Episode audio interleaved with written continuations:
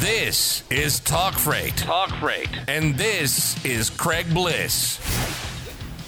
Oh, what's up, everybody? It is Craig. Today is Monday, so of course that means it's time for another Make More Money Mondays, sponsored by TruckStop.com. And now, a couple hours ago, I suppose it's been like three or four hours, I made a quick video on the group Freight Brokers and Truck Drivers and said that I will be back to talk about that trending post in our group uh, that's kind of been going haywire uh, the last few days there. I see you, Steven. Excuse me. Sorry about that. I want to make sure. Can everybody hear me? Last week, I did the uh, Make More Money Monday video with this microphone off.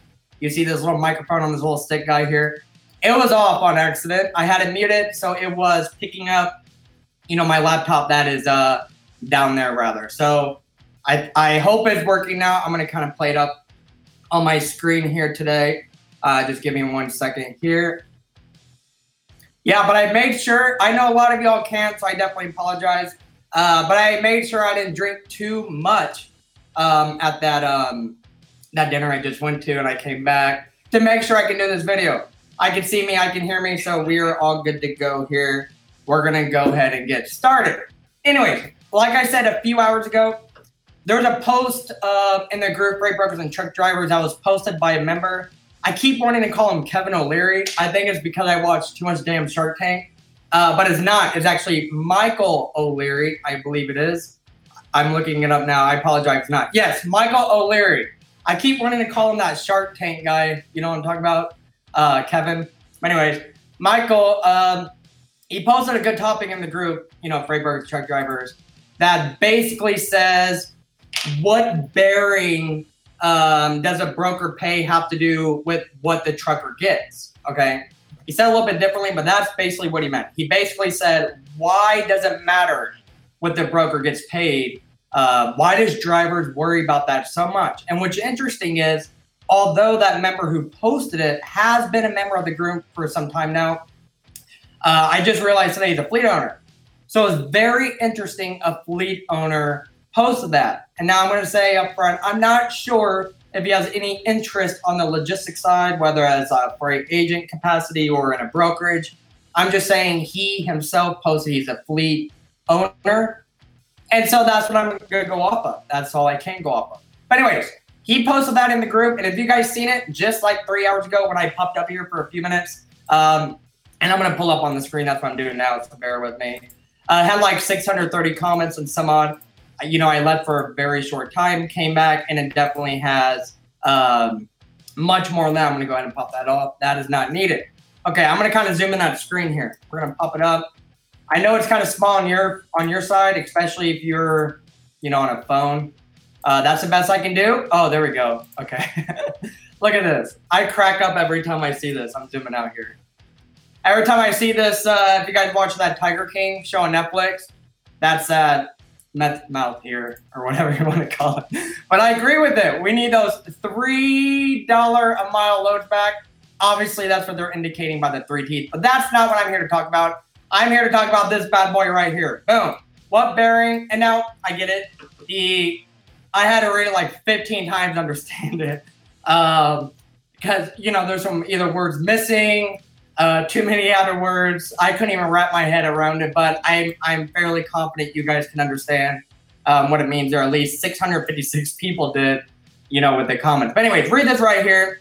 You know, basically, what bearing does a broker pay have anything to do with what the driver demands for their services? And now, the reason why I want to talk about it is this. First off, he's a fleet owner. That's great, okay? Because um, if a broker said that, well, the broker best have shut off his Facebook account and possibly moved across country because that would have been, um, you know, kind of a iffy question there in a primarily trucking group.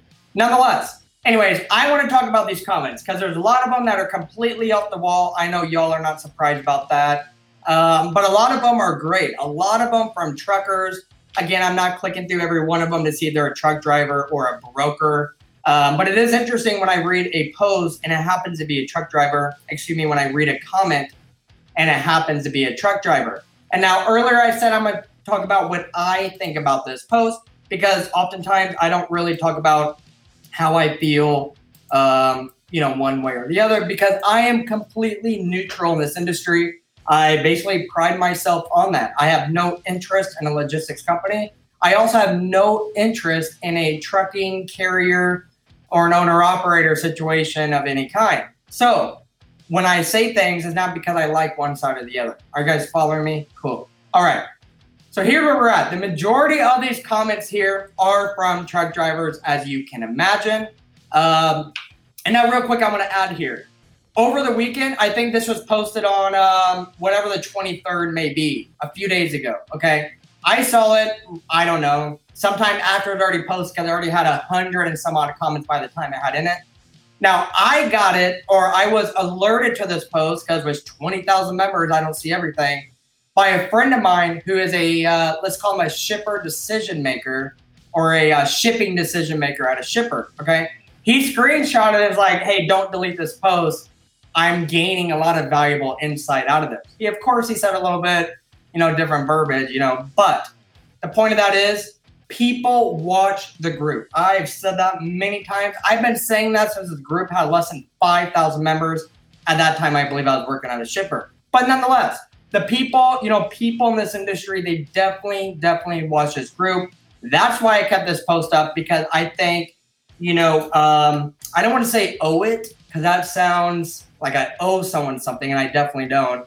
But I think um, I don't, I don't know what the word is. I think drivers, you know, needed the opportunity for this post to stay up. Half of the comments I definitely understand maybe twisted or, you know, not the best comments. However, I think their comments should be acknowledged, whether good or bad, because they are in this industry. And I say that because I am a fan of the TIA. However, I'm not a fan of that little flyer they sent out um, to all the little broker people. And now I'm going to turn my camera here. I see that's right here. I can't zoom in. Boom. That little piece of paper on the wall, that costs like fifteen hundred bucks. I'm not even sure how much it costs, but I had that for about five years and some change, give or take. And that basically just means I'm a certified transportation broker. And now I say this for the people on the podcast, of course, you can't see my air quotes, but I use it in air quotes because that paper from the TIA definitely does not make me a, a broker. Okay, I want to say that first. Now a lot of people say, well, Craig, does a TIA, you know, CTB, that's what it's called, CTB, does that help you make more money or does that help you be a better broker? or help you get shippers. Um, and a lot of people say, like, what value does it have? It's like a diploma. And the short answer is not much. Okay. Basically, what that paper on the wall is just basically um, helps me get a job at a broker, if you will. It's when you go into a meeting with the shipper and you say, and a broker brokerage can say, my whole team are CTBs or certified transportation brokers. That just makes the shipper think that the people they are working with are smarter. All that thing was was a test. It was like four months long studying. You took a test. Anyways, enough with that. I just want to say that I am a fan of the TIA. However, I'm not a fan of what they said about um, what they send brokers. But I'm going to get to that here in just a minute. So back to this right here.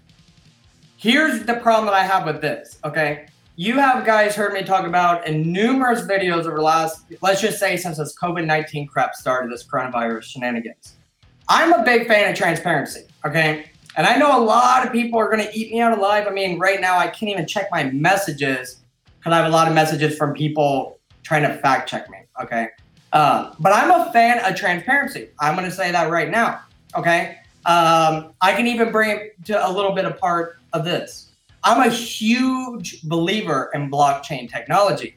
And part of blockchain is about transparency. I know that's going to be above everybody's, uh, some people's heads, and that's okay.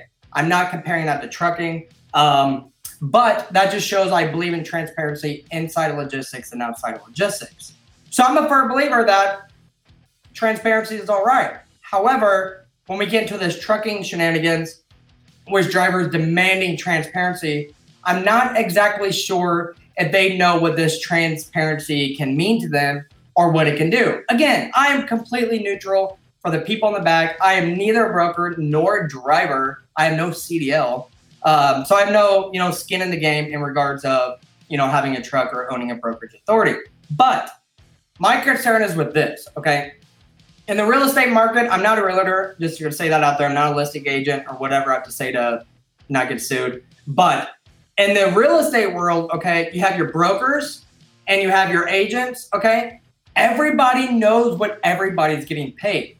It's kind of good and bad. Before I did this, before I did this, I had a friend, I called a friend in Chicago who's a broker. He's a real estate broker with agents under him. And I asked him, how are the rates now in your market? Does other brokers know where you guys are getting paid?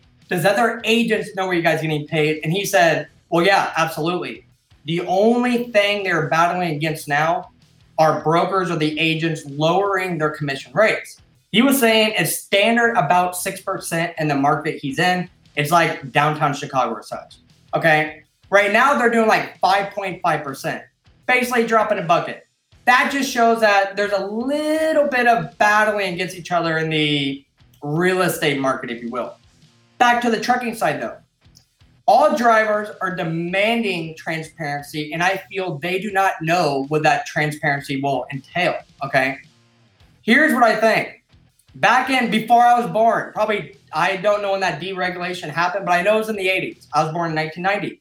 So probably 10 years or less than I was born, the deregulation happened. Therefore, the market flooded with brokers because it became a free market. Everybody started opening up their own business. To me, it was great. That's the American dream. I've always grew up knowing that the American dream is owning, you know, being the man, if you will, or being the woman. Um, of course, whether it's a truck driver or brokerage. And now, when it comes to transparency, it kind of brings me back to the days or my knowledge of when trucking was regulated. Basically, people could figure out what everybody was paying. The only people that matter in that equation are basically the shippers and the truckers, but mainly the truckers. Okay. And in that case, they were the megas. There weren't all these owner operators and small independent fleet owners that we see now that flood the Facebook groups. Right now, if you're in a Facebook group, you're most likely, you know, primarily working off the spot market, both truckers and brokers. And that's not a bad thing. It's definitely not a bad thing. It's a great thing. It just sucks, you know, when the markets are low, like we're seeing now. But, anyways, if the rates were transparent, I am afraid that the megas will use that opportunity to absolutely dominate this industry and kick all the little guys out including myself if I had a brokerage authority, as well as all the independent owner operators. I'm not saying the fleets, saying the owner operators. Okay.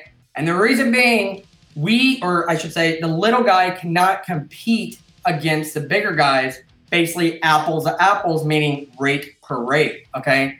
That kind of goes back. I'm not even going to get into it, but that kind of goes back to that whole quantum or whatever crap. I don't know too much about it, so I'm not going to talk about it. But that kind of goes back to that quantum where the prices are set in stone, then everybody reference, excuse me, the shippers try to reference their prices off of that model. That's what I'm meaning here. Okay. If rates are transparent, you cannot expect rates to ever hit like they did back in 2017 or 2018. It literally will not happen. The reason 2017, and you guys don't need me to tell you that, but the reason 2017, 2018 was so good because the market was great. It was in the truckers' favor. Shippers were crying, brokers were bawling, they were losing money. But truck drivers, they were able to maintain their equipment, maybe add a few trucks here or there, maybe hire more drivers, take on more lanes, maybe hire sales force to get direct shippers. They did a lot of things, not all of them. Some did the complete opposite and didn't, you know, use that, um, you know, the increase in money or revenue in 2017 2018 to better their business. But that's another story. So if rates are transparent, we would not have the supply and the market that we see now because simply it would be easy for a broker um, to book freight. And now, granted, I do understand. We're going to about to go through the comments here. A lot of people say, "Well, the broker be, be put out of the business," or some brokers, and you're exactly right. But is that a bad thing? I don't think so. I mean, as a lot of y'all know, you know, a couple years ago, my main job, my nine to five would put food on my table was strictly brokerage startups. I was busy, and guess why? Because everybody and their brother or sister wants to open up a brokerage. It's ridiculous. It does no good in this industry. And now I'm not saying if you're experienced in this industry you should not use your experience to help others and build a good business by taking your own experience and you know becoming the man yourself. I'm just saying a lot of people don't do it that way. They just open up a brokerage all willy nilly and just you know think they can get rich overnight by setting prices whatever they think is fair, which is you know below market. But I think we could do away with some brokerage. We can also probably do away with some trucking companies, maybe some owner operators, maybe some small fleets. I think right now the market is just oversaturated on both sides. And now it's no big deal, but I'm not too much into Instagram. I use that, uh, you know, Instagram for my other business interests, whatever. But on Instagram, you can type in some hashtags like trucking or trucking entrepreneur or you know stuff like that. Freight broker, freight dispatcher is a big one. That's an annoying one.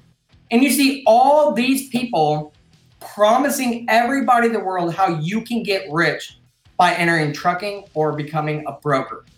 It is not true, but people still believe it. Not in my group, on that other group, that's a long ass name. There's a, a lady in there, I'm not gonna call her girl, but a lady looked young as hell, probably early, early 20s, I imagine, younger than my little sister, talking about how she spent 12 grand on a truck because she heard she can make $10,000 hauling load from Walmart. I was like, shit, I'm buying four. where where do I sign up? It it blows my mind, people. The whole point of that is that's why this market could afford to get rid of some of these entities that are starting up all willy nilly without a solid business plan or absolutely no logistics or trucking experience. That's the harm in this industry. Okay. And now I, I do see comments. I apologize. I'm not even staring at it. Um, hey, how's it going, Steven? Sonny, um, thanks for your comment, Sonny. I'll be sure to acknowledge that in the group when I go in there. Uh, Jeremy, I appreciate Jeremy. Thanks for being an ally. Hey, look, I try to be an ally for everybody, no matter how neutral I am. Yeah, people like Sunny Boy over there. I don't even want to embarrass him by clicking on his profile and showing how he looks like. But uh, that's Sunny. He's probably the problem in this industry. But um, anyways, I'm not to entertain him. I just simply block him out of the group out of all the groups. But um, whoops, let me turn that off. And so going back to that, I think we can get rid of a lot of brokers and some truckers. I'm not saying I don't, you know, I'm not saying all truckers are not valuable, but you truckers can definitely agree with me. And there's less capacity in the market. Well, we're going to get right back to where we were. Not so much 2017, 2018, but I believe we can get right back to where we were when the rates and the markets were a lot more stable than what they are now. I can remember a time, I definitely wasn't driving, but I was brokering. I remember a time when the market was pretty stable. I don't think I have ever seen it stable more than a year, but I remember times when it was stable. Easy book freight, easy make, you know, 15% margin on loads, easy find customers. Excuse me. Um, easy build relationship with truckers because you know they they knew that brokers give them fair rates. Therefore, they're more prone um, or more open to build a relationship for you, which I constantly talk about all the time. Building relationship with your partners actually helps you not only in the short term, but definitely in the long term. But basically, that's what it is. So I'm going to go through here. I know I went on that long tangent and kind of read some of these. And now here's that comment right now when I said Michael O'Leary was a fleet owner. I'm not making that up. He put it right here. I'm a fleet owner asking a serious question. Again, I'm not sure if he has any interest in logistics or side at all, but that's what he's saying. Out of these, out of all these comments, 657, of course, we're not going to talk about them here, about them all here. A lot of them were surprisingly from drivers saying, I don't care about what the brokers get paid. And that's basically where I'm at. And I'm going to go back a little bit. About more than seven years ago, I drove sprinters. When I drove sprinters, as it turned out, I had to find my own damn loads. That's how it worked. I used Sylectus at the time. If you guys were familiar with Sylectus about seven years ago, it was pretty cool. It was a gold mine up until, you know, the oversaturation of sprinters just ruined that market. But during that time, I knew for a fact shippers, you know, excuse me, freight forwarders rather, because that's the majority of the vendors I work with or the people I work with Freight forwarders are getting close to two dollars a mile in this expedited freight going out of Chicago ORD. Okay, I was gladly taking it for about a dollar fifty. At the time, sprinters that's like just an a glorified cargo van if you don't know. That's amazing. A dollar fifty for a sprinter that takes, you know, unleaded gas. Sign me up. You don't get that anymore though. but back in that day, I knew for a fact what freight forwarders were paying because oftentimes it said it right there on the bill. But guess what? I didn't care because I was getting good, good money, or at least in my eyes at the time, decent money for what I was doing.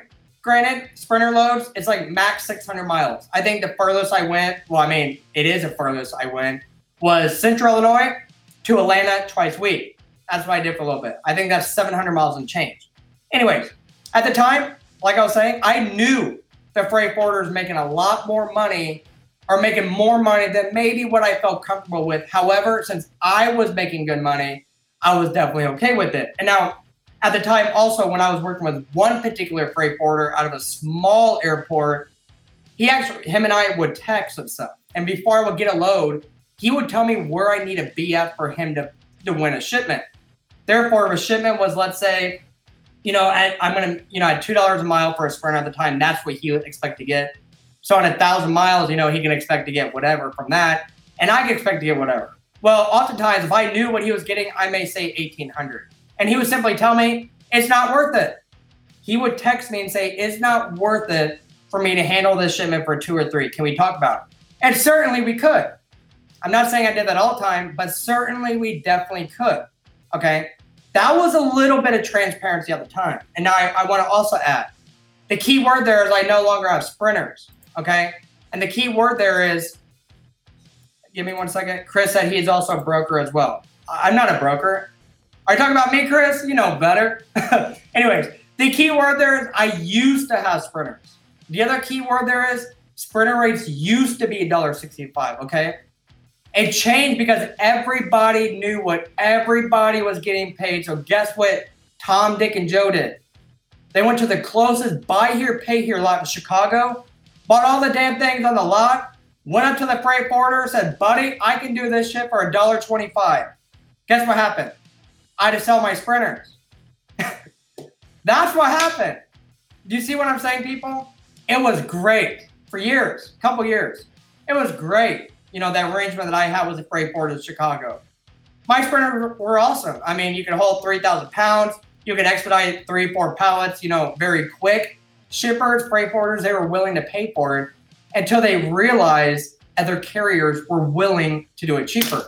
And they were only willing to do it cheaper when they realized, why is Craig getting $1.50? I can do that for much cheaper. And I get it. A lot of people can do it for much cheaper. And I'm reading the comment here. Chris says, earlier he said he's a broker as well. Then he says, no O'Leary. Okay. I wasn't sure. That's why I put that little disclaimer there. Uh, but nonetheless, it doesn't matter if he's a freight agent, broker, whatever. He also has fleets kind of interested um, in his arrangement with the fleets because, as you guys all know, when I just mentioned that the majority of my nine to five would put bread and butter, what bought me that car outside, was I used to start at brokerages. I loved it. I loved doing it. And now all those brokerages I should add, or a lot of them, were carrier or in-house brokerages for carriers. Those are the best ones. Those usually survive. The ones without carriers, they never really did. Anyways, Stephen Hernandez said, and his comments cut off, so I'm going to read it. Says, I personally do not care what brokers make. If you don't like what it pays, simply don't take it. Some people need to put in the work and work on getting their own customers and stop relying on the spot market. I honestly have not suffered on rates since this pandemic has started, simply because I have brokers I work with on all my trucks I made relationships with. That's outstanding. That is con you know, I'm constantly talking about that because I when I talk about shit, I'm not just pulling it out of a hat. I definitely didn't go to school or college to learn this. I only have working experience, absolutely no college experience from this. So I can just give you what I think. And now, a lot of my advice comes from when I was working at a shipper or working at a broker. And one thing I would tell people is if I have a load or if I need a excuse me, if I need a favor, I'm more likely to ask a friend and receive that favor than if I ask a stranger. Okay. Same rules applies in businesses, not just trucking. Think about all the trades, electricians, plumbers, you know, carpentry, whatever. People are most likely to hire their friend or trust their friend or pay their friend just a little bit more than what they would just random Joe Blow out on the street corner. That's how it works. Same thing in trucking and brokering and logistics industry as a whole. Granted, the majority of people, I'd probably say 90% of truckers have never met their broker partner and vice versa. However, that does not mean you still cannot build a relationship with the people you work with every day. That is key here. Even when you're working off, you know, truckstop.com or other load boards, those brokers or in every once in a while those shippers that you're working with, that's your in to start building a relationship off of the load board. Get their contact information on that truck stop. Start building a relationship off a truck stop so you can be like Steven and not worry about this or not be, you know, shut down by not having freight because you have zero relation with brokers and you're just relying on these strangers on the low boards. Those strangers on low boards, they don't care about your truck payment. they don't care about your insurance. So you might as well just stop complaining about it. They don't care. Okay. But your friend may. So start telling your broker friend your issues was like, look, buddy, you know, I'm, I'm getting a dollar, you know, you're paying me a dollar sixty-five right now, still low as hell. Um, but I really need to be at dollar seventy-five, dollar eighty. Maybe next year we can start bumping up. Help me, help you, help me, basically. That's how you need to be, okay? Uh, Matt Kegley says, no way, business doesn't really go like that. oh, Matt, what's going on with you? It's been a while. Uh, yeah, uh, I got to a squirrel moment there. But yeah, I know Matt. I don't know if he posts them anymore, but I believe you to put out videos about sales. Am I am I right, Matt? Or am I thinking of someone else here? But anyways, um, okay, Sonny, he came back. I think he's trying to get redemption here, and that's good. Okay, I haven't read it yet, so I, I could be putting my foot in my mouth, but you know, I think you can judge a man by the way they respond after they feel threatened. Okay. So anyway, I'm not saying he felt threatened. I'm just saying he knew he came at me sideways, and now he wants to try to redeem himself. Anyways, he put all this talk about transparency, transparency. What is transparency really going to do? Nothing. If you know a broker has X amount of money in the load and you're only getting a certain amount, what does it matter if you ask for the amount that you that you need and don't get it? Okay you guys have to read that yourself. I'm sorry, it's just a little bit cut off. Uh, and there's not periods in there. I can't, you know, emphasize it here. Uh, the only way the market is going to change if you ask for the correct price and you stick to it and stop hauling cheap freight. And this investigation is not going to come to anything because a broker is not doing anything illegal. You agree to the price regardless of what they have in the load. So when it boils down to it every day, everybody has to stick to a fair price and just stop taking what they give you ask for what you need and stick to it. What you ask for, stop being afraid. Somebody's going to come and undercut you because that's the market people that undercut each other are the ones that are driving the market down. Bravo, Sonny. You and I, we can go back on a playing field here because I agree with you a lot of that. And now I think, you know, what you said could be delivered a little aggressively to some, but I definitely understand what you're saying there. Uh, and that's what I was saying in the beginning.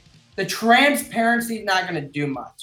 And that's what I was saying earlier when I knew that my, you know, my freight forwarder, um, when I knew what he was getting, I didn't care. You know, I was eh, make a dollar fifty mile, you know, seven hundred forty five miles down to Atlanta. It's all right. You know, I drove empty back the majority of the time unless I hopped over, you know, got something else in Atlanta. But normally I drove back empty because that's what I wanted, and I made enough money. So I said, it's my operation. That's what I'm to do. However, that transparency crap screwed me when everybody else bought a Sprinter and they, you know, they took over the account. I was trying to find the text message because my phone, it's an iPhone, don't delete messages from that freight forwarder. Because I remember when I realized I had to sell that Sprinter, I remember what he told me. He was just like, it's just business, nothing personal. What are you doing this weekend? And I couldn't even respond because what I was doing that weekend was figuring out what I'm going to do to make some more money. But, anyways, I'm with you, Sonny. And when you say stop hauling cheap freight, that's what it is. And now, my good friend here, Chris Brown, I believe, and I could be wrong, but I believe he has been off the road for some time now. He has a, you know, it's like most American operations here where it's husband and wife team, you know, 50 50, one, you know, finds load, whatever, one the load, whatever.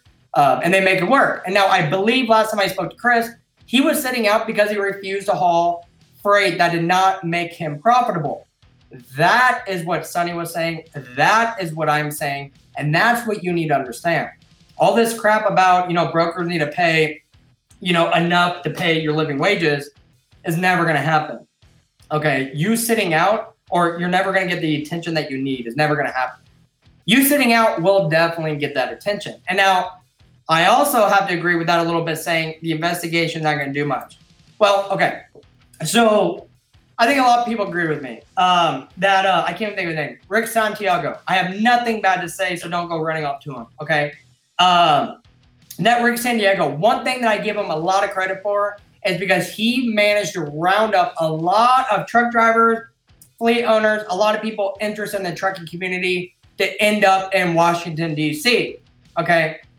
A lot of people can't even do that, but he did it. Okay. And out of that, you know, President Trump says something about an investigation or what have you. And I'm with Sonny here, where it says the uh, investigation won't yield anything. That's exactly right. And I think a lot of us know that, including truck drivers. However, it definitely brought attention to this industry because you have people like TIA over there sending letters to their broker saying, warning, you know your your carriers, your truck drivers are about to flood your emails asking you to give tra- rate transparency, and then he also put in bold that is their right, but you can do this. It's all BS. Anyways, uh, Matt Kegley says, "Yeah, you are correct." Okay, so Matt, uh, it's been a while since him and I have connected, but Matt, uh, he does training videos. I shouldn't even call them training videos. He does um, a lot of great videos about um, sales and different things in the industry. Uh, it's all great stuff. Like I say, a lot of people do a lot of similar things. However, a lot of people have different perspectives, different ideas, different tips and tricks. My tips and tricks definitely don't work for everybody. However, they work for me and they have worked for some who I have consulted or trained, you know, over the years or whatever. And Chris Brown, he just said he's been down since 316. We're talking about a couple months here, approaching three months. Those are the situations I feel for because at some point you have to start wondering, you know, what the hell's going on. It was kind of like in that. I definitely I understand my situation was a lot less. We're talking about a forty-five thousand dollar sprinter compared to not even guess what a truck is. Anyways, those situations when truckers are sitting out, those are pretty bad situations. Okay, but I am still a firm believer that truckers should sit out to start leveling off the market. And now this left this sitting out could be truckers who realize this industry for them, maybe they just go ahead and close up. That could be sitting out. Or maybe it's the truckers realizing that they're not getting the rates to remain profitable. How about that? Okay. Because you're not making no money. What's the point of hauling cheap freight? You're just spending money. Just sit out at that point. You know what I'm saying? Again, everybody's situation is different, so you can't speak on it. I know a guy with a paid off truck probably in a lot different situation than a guy who has a truck note payment every week or a guy who's leasing. I didn't even want to think about that. How does that work? Does anybody know? Anybody who's leasing a truck, how does it work during this um, this pandemic crap? Like if you're not hauling essential goods, however they define that, how's it working for leasing? Because I would imagine you still have to pay your your note on that. I guess it would maybe depend if it's um, like they dispatch for you or you do dispatch. I'm not sure. Kind of wondering about that. Uh, Chris, he, he just adds, I've never had this much time off. Damn. that's like a retirement time off. I, and I say that with all respect, Chris, of course. But um, two months, that's a long time. I'd be going stir crazy. One thing people could do, I would be hated for this, but some truck drivers, you guys could be taking this time to learn the brokerage industry. I know there's a uh, group member in here. His name is Adam. I can't recall his last name off the top of my head, but as as is my understanding that he was a truck driver until very recently, until he jumped over into the uh, broker side. And now it's you know I like reading his posts on his personal Facebook page because he mentions his challenges he faced um, on the on the brokerage side. Again, not not condoning the brokers or whatever, but just saying. You're right, Stephen. Some people just can't sit out. They need to go out there and get and get what they can. I understand. And I definitely understand that too. Because it's kind of like this. Even if you're not making uh let me go back.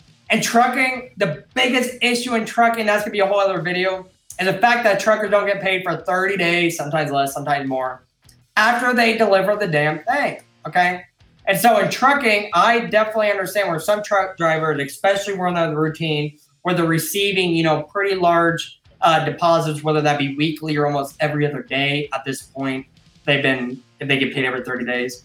Some of them are saying are saying I still have to run because I still need to receive a check this Friday, no matter if I'm profitable or not, because I need to deposit money. And that's when it goes back to cash is king. Okay. You have to have cash because even if it's not your cash, like when you're in a business and you're receiving cash, even if it's not your cash, aka all profit cash, you could still use that cash or move money around to keep you operational. Problem in trucking is we're getting to that point where it hasn't been profitable in the last 60 damn days. So the last 60 day checks that all these truckers have been receiving are pennies in the barrel, really.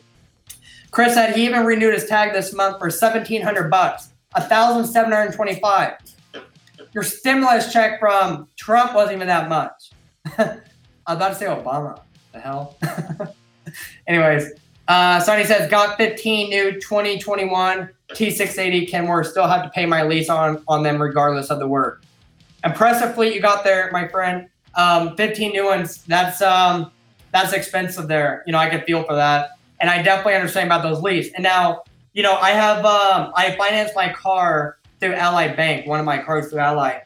And they blow up my email like every single week saying, Ally Bank is here to help you. No payment for four months. Just click here. I'm not clicking there because um, I'm in a position where I don't need to accept it. And I hope me not accepting it will allow somebody else to take advantage of that.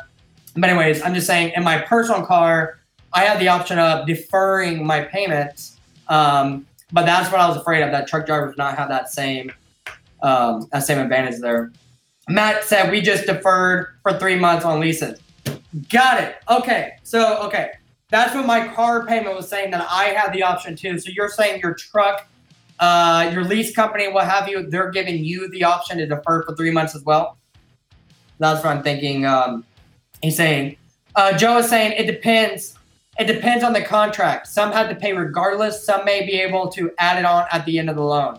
Got it. That makes sense. That definitely makes sense. Well, that balloon payment, man. Uh, no, I doubt it'd be a balloon payment you know, if you add it to the end, of 60 months, like 65 months. Man, it never ends. I'm telling you what. It's um I just read something, actually heard something. I read a lot, that's why I think I always say I read. Uh, it was on one of my podcasts I listened to, not even trucking related, but I was talking about how the economy is pretty damaged. And you know, I, I don't get into politics too much, but um it's damaged. I'm all for keeping, you know, the mass the vast majority of the population safe but I'm also for the American economy. And I don't, you know, the shutting down is definitely not affecting my business. I'm lucky to also have a business outside of logistics that is not affected by the pandemic, thank God. Uh, but it would be a, a dire situation um, if it was affected. But on that podcast, it was saying what some people don't realize is the economy just doesn't open up by the president saying, okay, stay at home, orders lifted, or the governor of your state saying, stay at home, orders lifted they were uh, kind of referring to the Ford Motor Company. The Ford Motor Company, why am I calling by politically correct name? Ford Company, okay? They uh, they opened up, they got orders to open up their factory. They had to shut back down within two days because a whole bunch of people um, all of a sudden got that coronavirus in their factory. And so there's actually a a huge pamphlet, I'm like this thick, I guess, a pamphlet written by a university for factories, it's kind of like a step by step guide on how factories can reopen after coronavirus. And what that says is when a factory has coronavirus, they must shut down, must scrub the place, clean it, make sure anybody affected is not near anybody else who could be affected, and then they can open back up. The thing is, or the problem with that is, each and every single time someone new gets affected, well, guess what? That factory gets shut down. Okay. The problem with that is that does not end. That's the issue with this damn virus. Okay. It's uh some companies can handle it, but when you're talking about Ford, that you know is hauling a lot of automotive parts that a lot of you guys haul, a lot of brokers who are watching probably broker that freight. When it affects the auto industry, it affects everybody. And that's clearly what we see now. So when they said that the industry or the economy is a lot more affected than we can even imagine, I definitely believe it. And when they mentioned that the Ford Motor Company they had orders to reopen, which they did, they were full blast for two days until they abruptly had to shut down for another week or so because somebody got infected, affected everybody else. And now they have to test everybody every single day. And if one person has it, the whole thing gets shut down. Growing up, my dad used to say, one bad apple ruins a pie. I guess in this coronavirus crap, it's the same damn thing. So part of me just says, wear your mask, people. Get the economy, you know, open back up. But on the other hand, I say, does a mask even help? and that's where I'm at there. Um,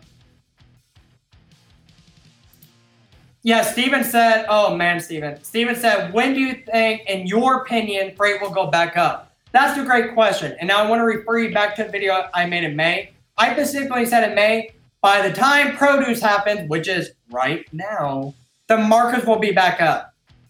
Thank God I'm not a psychic. Thank God I'm not, I don't work in stocks because I would have just lost my, you know what there, because uh, it hasn't gone back up. And now I can give you some information there, Stephen, to better answer your question. And now, as everybody knows, I use Sonar. Sonar is at Freightwaves, whatever subscription. I'm not sponsored nor endorsed by them. I pay 175 a month to access a screen. and that screen happens to be Sonar. Anyways, one thing I'm looking at Sonar, I would pop it up. However, my internet is lagging right now, so I can't, it won't load it. Uh, but one thing that I noticed today is volumes are increasing. And in two weeks ago, when I talked about volumes increasing, the rates were not. They were slightly, but the rates were not. However, Stephen, what I noticed today, when I checked it around 12 Central Time, not only has volumes continued to increase, but we are seeing or showing signs of rate per mile increases in the majority of the major markets. You're talking about Atlanta, Chicago, you know, things like that. LA, of course. And now speaking of LA, there's definitely a spike in freight out of the LA ports right now. I know there's produce is happening already in Phoenix, possibly Florida. I don't know because I don't check all those markets. Uh, Steven just put, I run California Florida. All my trucks um, in California is through the roof right now. I'm getting $3 plus a mile. Boom! Just said that. That's what I saw. I should have looked into it more. I'm gonna I'm gonna write your name down. I'm gonna start asking about that uh, about that uh, California freight when I have questions about it because that's the lane I look at, and that's one of the lanes uh, that Truckstop.com has uploaded um, on the Sonar, or you can now access the Truckstop.com rate analyst, rate per mile, whatever data on the freight Sonar, the LA market, and that's why I saw today that the LA port had an increased level of tender rejection, which we all know when there's an increase of tender rejection, Normally, that means there's an increase of loads on the spot market, which means it's becoming or beginning to become a carrier market. And if you have a truck, you definitely want it to be a carrier market. That's how it works. Stephen adds that as all produce. I, you know, I stand corrected. I didn't think that produce started as much yet. I knew a little bit in, you know, Phoenix, I believe, um, Cali a little bit.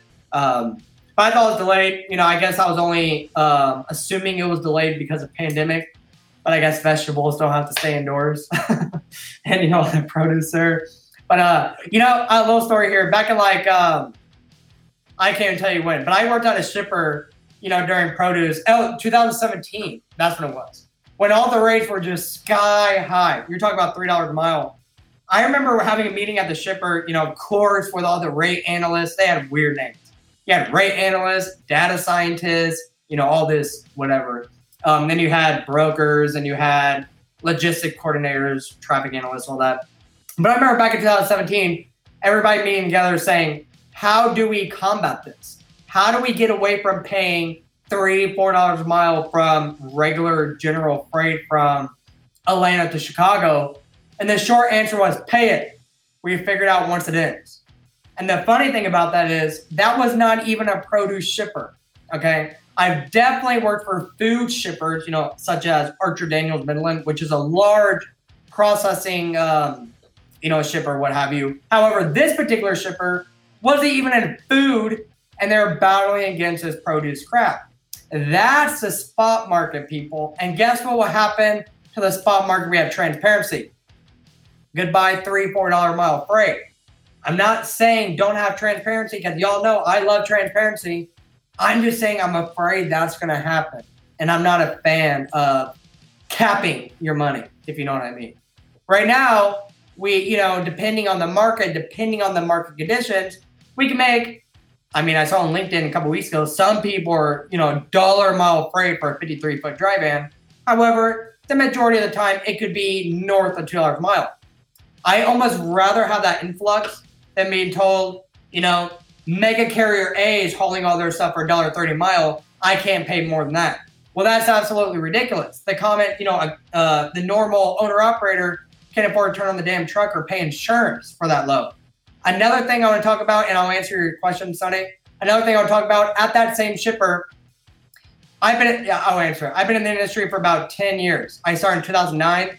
Um, I guess, I don't know, 11 years. I started as a brokerage. I was a track and tracer at a brokerage, a large 3PL in Chicago. After that, I went to a carrier. After that, I went back to a brokerage, went to a shipper, went to another shipper, and then um, here I am. Anyway, uh, squirrel moment there. That's what happens with my brain sometimes. But when I worked at that shipper, not the food grade one, but the other one, the company Penske, okay? Everybody knows who they are. And there's also one named Ryder. I'm going to give you the one from Ryder. Uh, Ryder Logistics, they basically have a brokerage, but they also have, uh, you know, their own trucks you see on the road. Basically, their primary business is their head haul, and they don't basically care what they get on the deadhead. I hate using the word deadhead, but you guys know what I mean. When I had trucks down in Arkansas that needed to go back to the Chicagoland region, I knew for a fact I could get, you know, a, a Ryder truck for about a dollar twenty-five, a dollar thirty mile, when the market was closer to about a dollar fifty-five. And the reason being is because that logistics coordinator who's in charge of finding those loads, he would tell me, you know, we, we got all our money on the head haul. We have to get our trucks back, and your freight takes us right back to where we need to be. First come, first serve. That's what we need. We can take the dollar thirty. Well, we all we also all know that company is huge. Okay. A lot of us, not me, I'm not a driver, a lot of us, a lot of truck drivers out there cannot afford that. They can take it once or twice, they cannot rely on it. This same guy that I'm talking about, it was like a twice a week ordeal. Okay. There'll be other larger uh, carriers who will also want that for a very similar price. Again, 20, 30, 40 cents below market. Um, but they will almost beg for it. Now imagine if there's more mega carriers like them. Okay. Imagine if those mega carriers, their deadhead was outbound Atlanta. Well, that, that would suck because a lot of us, you know, in our group, the majority of our members come from Houston and Atlanta. Okay. So that tells me if a whole bunch of mega mega carriers start ending up in Atlanta as their and they need a outbound deadhead, well, that's going to kill the Atlanta market.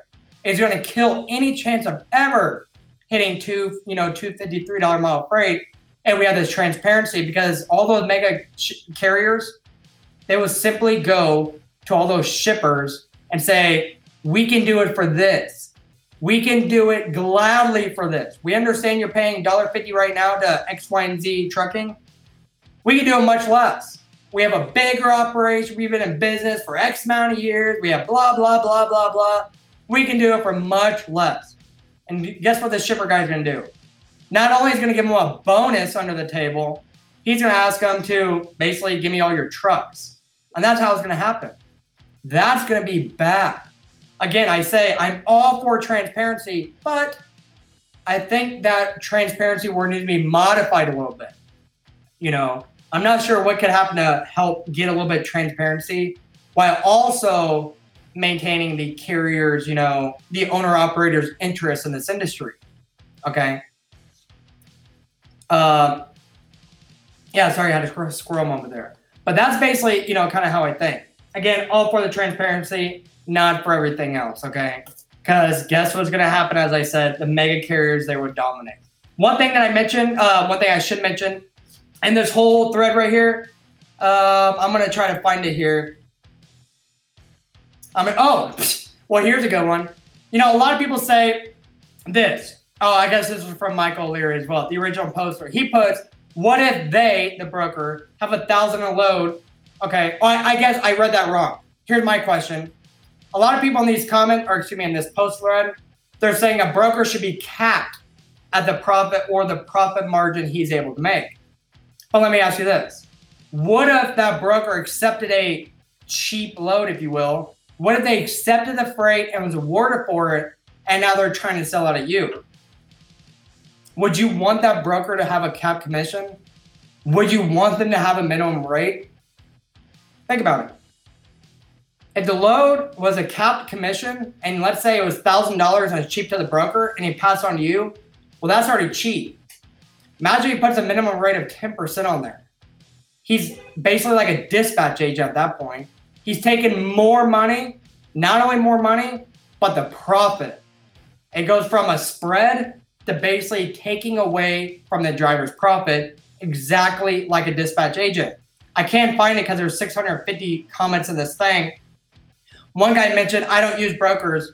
I pay my dispatcher 8% and I'm good. I was like, what? you pay your dispatcher 8% to find you loads. We don't have to get into the argument of dispatchers, but I can guarantee you one thing. That dispatcher is getting 100% of his loads off a load board, which is primarily run by brokers or is primarily full of brokers, I should say. To me, that's an issue. Anybody get a dispatcher getting 8% of the profit, 8% of what the trucker is getting, that's highway robbery. That's why I don't believe in minimum rates. Because you're going to get all these mega brokers, the three letter ones, the four letter app brokerage, all those ones, to take all this cheap freight from shippers, then say my minimum is 10%. Well, that's going to suck. And I think we all know why. Remember Uber Freight? Well, I think a lot of us still probably use them.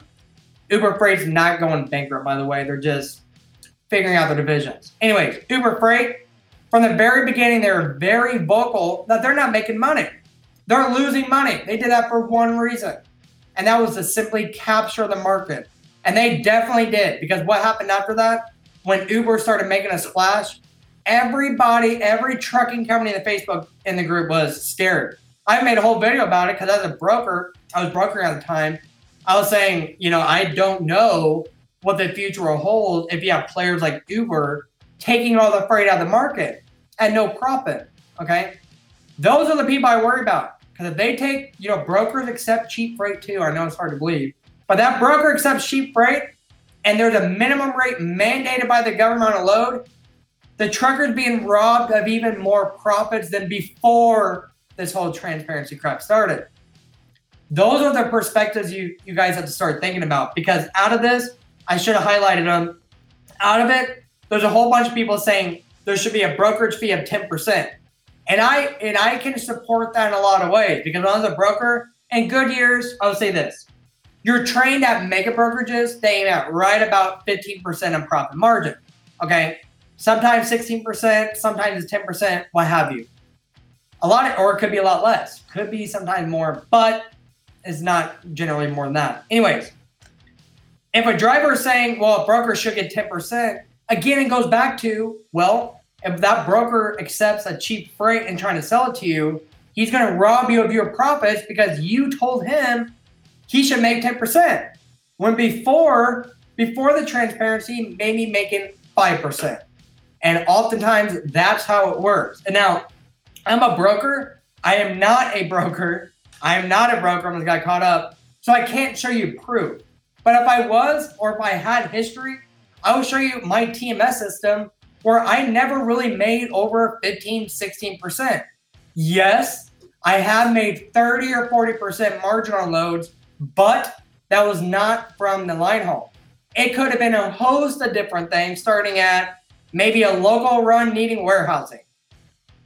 Still made 30, 40% margin, but it wasn't on the line haul.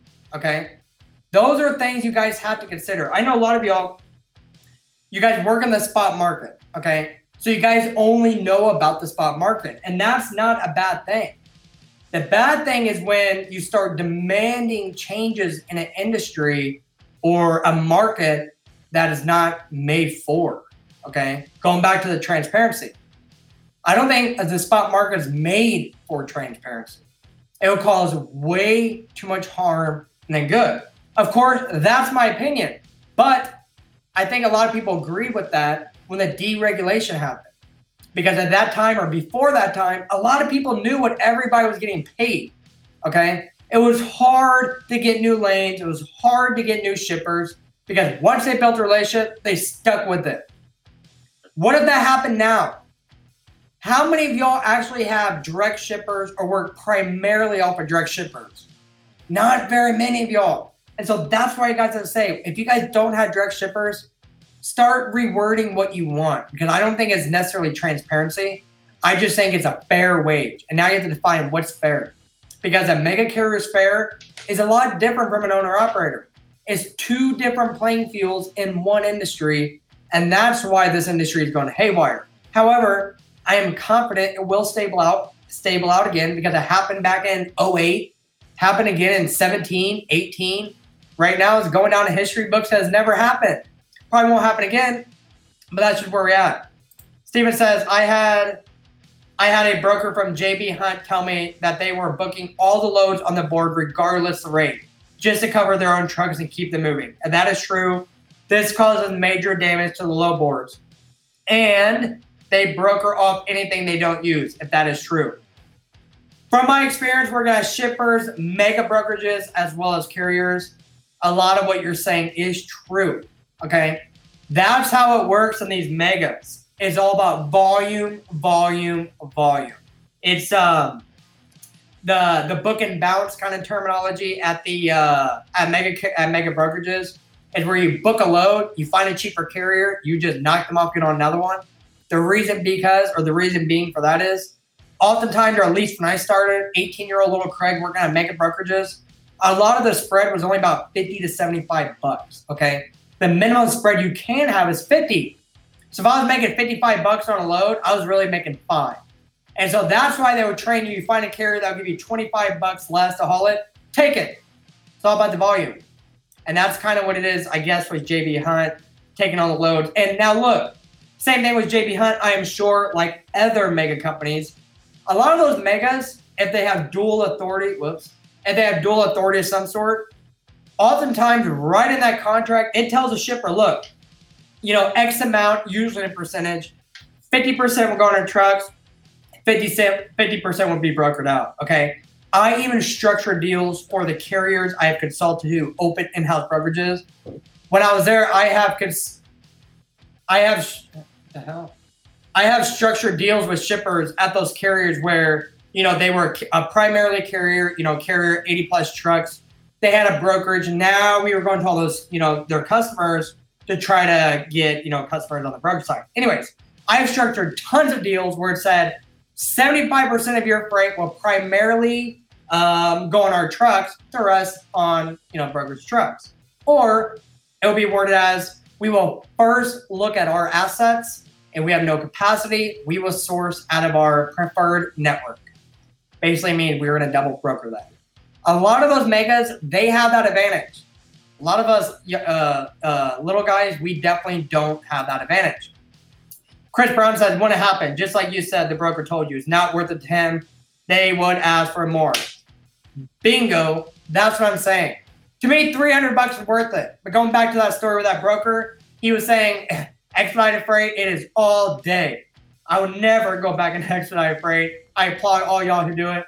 But it was just nonstop. Even though you're on MacroPoint, even though you have GPS on the cargo, they blow up your phone all damn night. That's why that guy said it's not worth 300 bucks blowing up your phone. Great. That's just kind of how it was there. Uh, Mayon says, I apologize if I say your name wrong, buddy. They would try to get the biggest amount possible from the shipper instead of trying to short carriers. My friend, that's the reason or part of the reason why deregulation happened. Because at that time, carriers were passing, um, if they need an increase in rate to remain profitable, what have you, you know, don't quote me on it, but it was up to a certain percentage they could raise the rate on the shipper without challenge. That's why the shippers basically demanded the deregulation to open the doors to where they could find, you know, different solution for their lanes and stuff. That's what happened. So it already happened. I think this economy already tried passing on the cost to the shipper, and they said, no way, Jose. They started fighting for it. They got the deregulation, and guess what? Here we are, 30 years later, saying that we need regulations. I, I think it was Carter it's either Carter Nixon. Carter Nixon, one of those who fought for the deregulation. Uh, I know they were big believers in, um, you know, companies competing, you know, with each other. I'm sure they're rolling in their damn graves. Anyways, Uh, he also says uh, Mayan uh, adds brokers want to take cheap loads because nobody will move them. Plus, they want to be making a lot as they want. As it turns out, my friend, kind of going back to that Uber example, Uber, it's you guys can look, uh, you can guys can, you know, Google the earnings report for Uber, look up their investor reports. Their model was to take it all, doesn't matter what they're making. Their profit is at the very end, not the day by day, load by load basis. I mean, you guys seen it. Uh, loads that you guys normally took for let's make it up numbers here, dollar fifty mile, and you know that shipper's paying about that. Uber is trying to sell for like a dollar seventy-five a mile and paying detention after two hours at seventy-five bucks, give or take, just to get a large carrier network as well as to get a whole bunch of shippers signed up under them. Uber definitely didn't invent the Uberization of trucking. They just made it popular. That's my opinion. And so I can understand what you're meaning there, my friend, but as it turns out, brokers do accept cheap, right? Especially the megas. Because of them, it's not cheap. They're all about volume. In their minds, they say, you know what? I bet I can work these phones for the next five hours. And I want to find a carrier to take it. We may only make a dollar, but we're going to find them. Or they will say, take this load, lose 200 bucks on it because we're going to land this customer. And I know he's sending out a large RFQ, and I have a feeling we're going to get it because I'm going to Venmo him some money later on tonight. That's how it works too. Anyways, uh, you know, when I read your name, I actually call you Jennifer. I know you and I we have communi- uh, communicated back and forth uh, multiple times, but Della Sotanos, uh, man, I'm so sorry. I'm not even going to attempt it. Uh, most shippers use multiple brokers and will give it to the cheapest one. That will then go to the carrier at the cheapest rate. I made 30 bucks on a $1,900 load because the shipper didn't want to pay more than that to move that. I made zero dollars on one during this pandemic. The problem is not all brokers. Look out for the problem is not all brokers. Look out for the carriers. Without carriers, we don't make money. It's like looking out for your employees. I have four kids and bills, and so do carriers. That's exactly right. And now, kind of going back to, you know, talking about the transparency, and you know, some drivers they're trying. Okay, they're tr- really trying to make a difference by saying, "Look, we don't care what brokers make. Just cap it at ten percent, whatever." Well, in a lot of ways, 10% is very generous.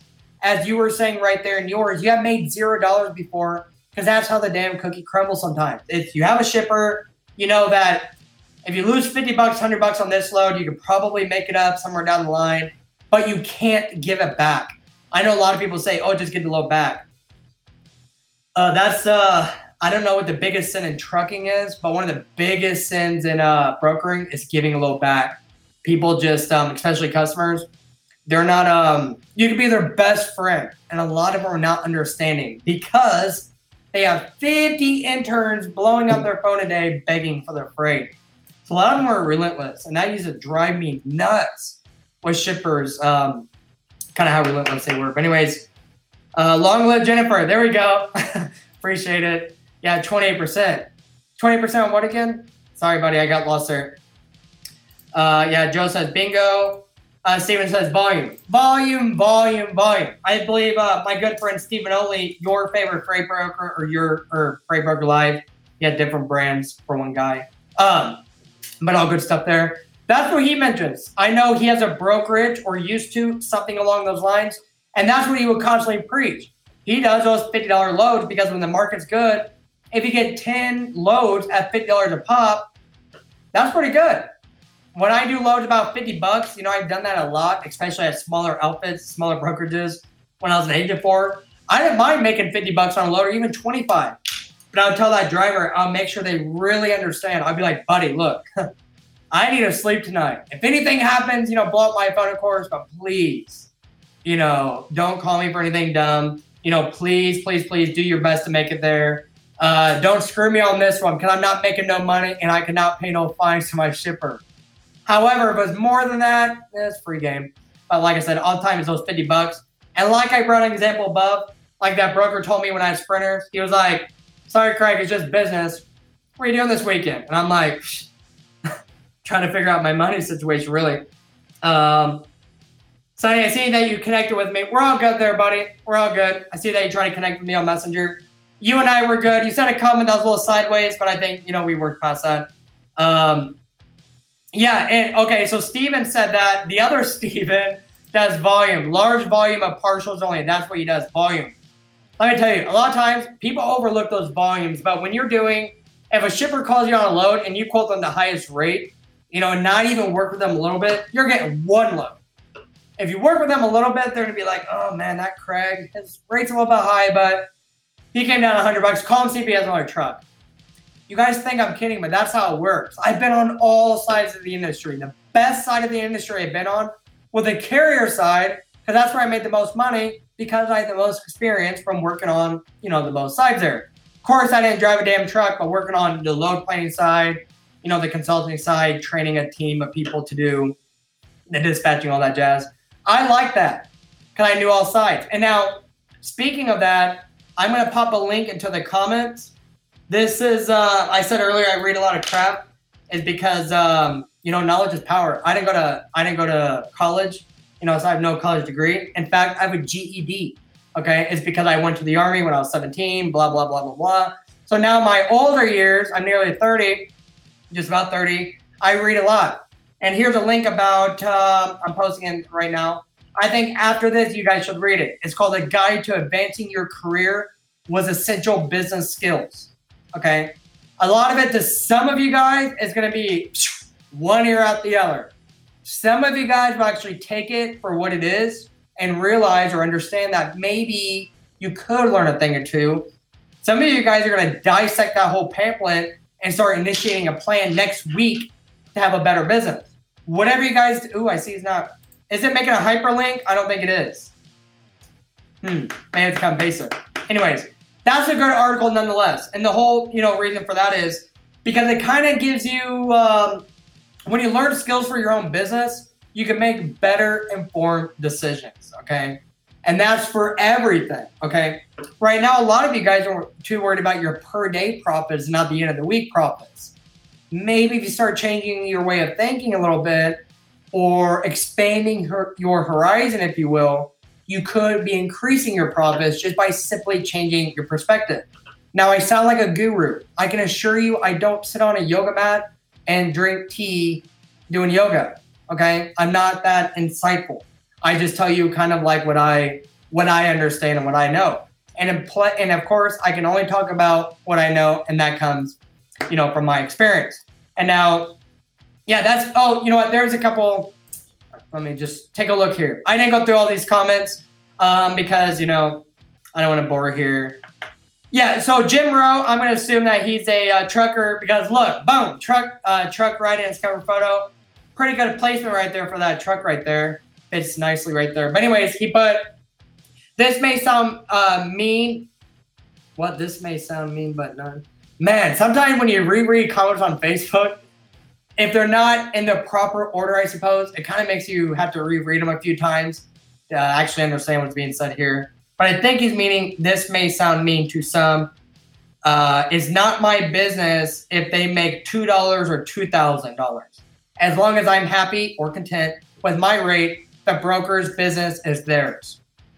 Not bad. I applaud you for that for that uh, for that statement you made there because that's a very neutral statement and how I often think in the industry. Not everybody thinks like that. They, of course, don't need to. Um, but that's just kind of how I think. Oh, here's that screenshot. here's that screenshot I was telling you about that when I woke up on Sunday, I'm like, what in the hell? Why am I being, being blown up? And my messenger goes off a lot. You know, I don't check my messages every message. I wait till like the end of the night. But if I notice I have a bunch of messages or a bunch of comments on the group or alerts, I'm like, oh boy, what fire needs to be put on the group? But this is the one I got. I can't stop reading his fire. and that was because um, uh, about here. Oh, before I stop with this, this is by uh, uh, my friend in the industry, Shaggy. Shaggy Coach here. He put, okay, Shaggy, he's been on all sides of the industry as well. Him and his wife own Shaggy's Consulting and Training. They are a uh, logistics training. I think they do on the road trainings, webinars, all that jazz. I believe they own a trucking company or used to own a trucking company, one or the other. Anyway, excuse me. Mr. Shaggy puts, I can't wait. One driver, I can't wait till one driver calls on load. you guys have to read that because like broker, I have three thousand dollars transparency from the customer. The driver says, I'll take that on a thousand miles. The broker, well, we get 10%, it's a law. The driver says, okay, I would take it for 2700 giving the broker 300 The broker says, hold on, the phone's ringing. Driver two says, I'm calling in on your load. The broker says, I got 3000 transparency from a customer and I get 10%, so you get 27 The driver says, okay, I'll take it for 27 Broker says, sorry, truck driver number one's already taken for 27 Truck driver number two says, I would take it for 2600 You can make 400 The reason why I laughed at that, and I think the reason why the other five people laughed at that, is because it's true. Okay. It's uh it, it's very true. Okay. And it's it's humorous, definitely doesn't mean disrespectful, but that just shows how much drivers fight for these damn loads every day, especially when they're dealing with these mega brokers on load boards. Because you know, you'd be talking to a broker, they'd be like, all right, let's book it and literally another driver would call and you would say, "Look, guy, I'm taking I'm taking it down now. Sorry about that. Get you on the next one." They'd be like, "No, no, no, no, no. Uh, I I will uh, I will give it to you for hundred dollars cheaper." My first thought is, how do they actually know I'm going to be truthful? Okay. My favorite one is they would say, "How about I, I will Venmo money? Just give that just give that load to me." And I'm like, man, you guys are worse than brokers. You guys are fighting for it. But I get it. It's called a feeding frenzy. I don't blame it that's just the beauty of the spot market. But if you guys want to read that in full from Mr. Shaggy, um, it's right here. Maybe I'll post it. Maybe that'd be too bad if I try to do it in here. Let's see if it scrunches it. I just thought it was funny. Anyways, uh, Victor says, "Is this, um, is this mic just for look? Looks like voice recorded from camera. Are you talking about this thing right here? I want to see if he's talking about this. Uh, it's not. It's more for function and look, I suppose. I'm not sure if this is what you're talking about, Vic. Victor, apologize. I just kind of like this. I'm going to show you. Without this, I sound like. Can you guys hear me? Can you guys hear me? Can you guys hear me? Okay, that's with my computer that's down here. That's the microphone here. And this is how it sounds like when I have this microphone. And so I guess you be the judge. is it for looks? looks like voices recorded from camera. It's because my video resolution says 480 standard. That means my internet probably lags, so I definitely apologize. Um, I don't stare at myself when I record, but if I stare at myself here, I talk and then I see my my mouth move. Sorry about that. I know it's probably annoying there a little bit. Um, oh, it's the same. That's interesting. Last week, last I'm gonna do it again last week on my Make More Money Mondays, my entire video was on this microphone. When I uploaded it to my podcast, it sounded like pure crap. Sorry for my language there, but I'm like, what is going on? Chris Brown. Chris said, you sound like Kermit the Frog with it off. That's what I'm saying. Okay. That's why I got this little guy right here. And I got a microphone. I didn't even want this camera, this microphone, all this you know, I started doing videos, you know, a year and a half ago, whatever. But it was when Stephen Oatley was like, man, you really have to get a microphone. I'm like, I'm not fancy. I don't want to like do a microphone. I just want to continue off my phone. He's like, people can't hear you. I'm like, okay, maybe I'll get a microphone. But I know I look like a um a radio host or something. Victor says go back. do you uh do you see it now? It's more for uh function, I suppose, and look, but it's not bad. I think it looks cool. You know, it's all right. You can't see it.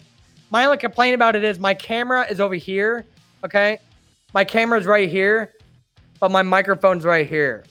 I wish the camera was like right in front of the microphone because you can't obviously put this in front of it. So it, it's a little weird there. But, anyways, um, she said, without it, sounds like you're in an empty room with an echo, kind of. That's that's what I that's what I thought too. That's what I was telling you. My last podcast there, when I put it to my podcast, I'm like, oh boy, that's brutal. this microphone kind of works all right. I think this thing was only like 150 bucks. You can't beat it. It came with a microphone and a mic. Or it's been a long day. I need to get home, but it came with a microphone and a camera for me to do all these high speed videos here on Facebook. So that's why I use it. Appreciate the uh, the question there, Victor. Great question there. I hope people don't think I'm just trying to look like a radio host because that's definitely not it. Um, anyways, I'm not going to read more of that. I think we got the point there. Um, but one thing I do want to do here. Let me go back. Yeah, no, yeah, whatever. We wait for it. Okay. One thing I'm going to start doing, I'm going to start popping up the feed in the group for videos. I think it's very important because there are more people than just the group who watch these videos or hear the podcast. And so the least I can do for being the admin of a large group is to give drivers the opportunity to say what's on their mind. Not just drivers.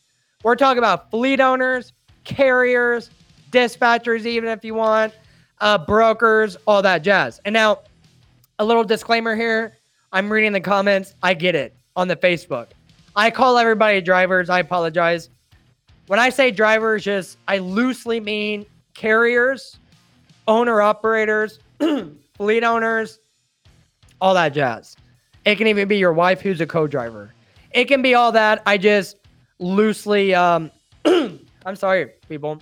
Hope it's not the coronavirus. Just kidding. I don't want to say that I'll get shut down here. But um I call everybody drivers. So I, I mean it and definitely no disrespect. I'm not disrespecting your profession if you are a company owner or fleet owner. Not disrespecting it. I just call everybody a driver um, to kind of make it easier who I'm talking about. And of course, our group is called Freight Brokers and Truck Drivers. However, we're a home for as well as agents, dispatchers, and fleet owners. Uh, Levon says, Are you a broker first time watching? Levon, I apologize if I say your name wrong. I am very bad with names, people. Um, don't take no disrespect at all. I appreciate that. But he has, Are you a broker first time watching? As it turns out, I am not. I did start, you know, my uh, my logistics experience about 10 years ago or back in 2009, whenever that was. And I did start as a broker. Actually, I started as a track and tracer at a mega brokerage. I was not an agent at that time. I was not even sourcing capacity at that time. I worked as a track and trace for a little bit. I moved up after about a year and a half. I went over to the carrier side. It was a guy who took me under his wing, taught me about the trucking industry. He later passed. I took over his company. We sold after a little bit. I went to the shipper side. I went back to the broker side, went back to the shipper side. Here I am. I'm probably forgetting one or two things in there because it's been a long time. But to answer your question, I am completely neutral in this industry, and that's where I'm at. I just do these little videos. I have a little group on Facebook, and that's basically all she wrote there. But my job is to use my experience to help y'all. Because if somebody's not helping y'all, I, I, mean, I guess somebody can, but maybe the uh, the information wouldn't be from someone experienced, or maybe it wouldn't be free. I know if you want training, you can go on Instagram and pay one ninety nine to become a broker tomorrow. I guys, I hope you guys know I'm kidding, but that's all I got. Until next time, make sure my microphone is on there, Victor. Until next time, remember, say no to cheap freight, remain professional, and let's figure out how to make some more money in 2020. I'll see you guys next Monday.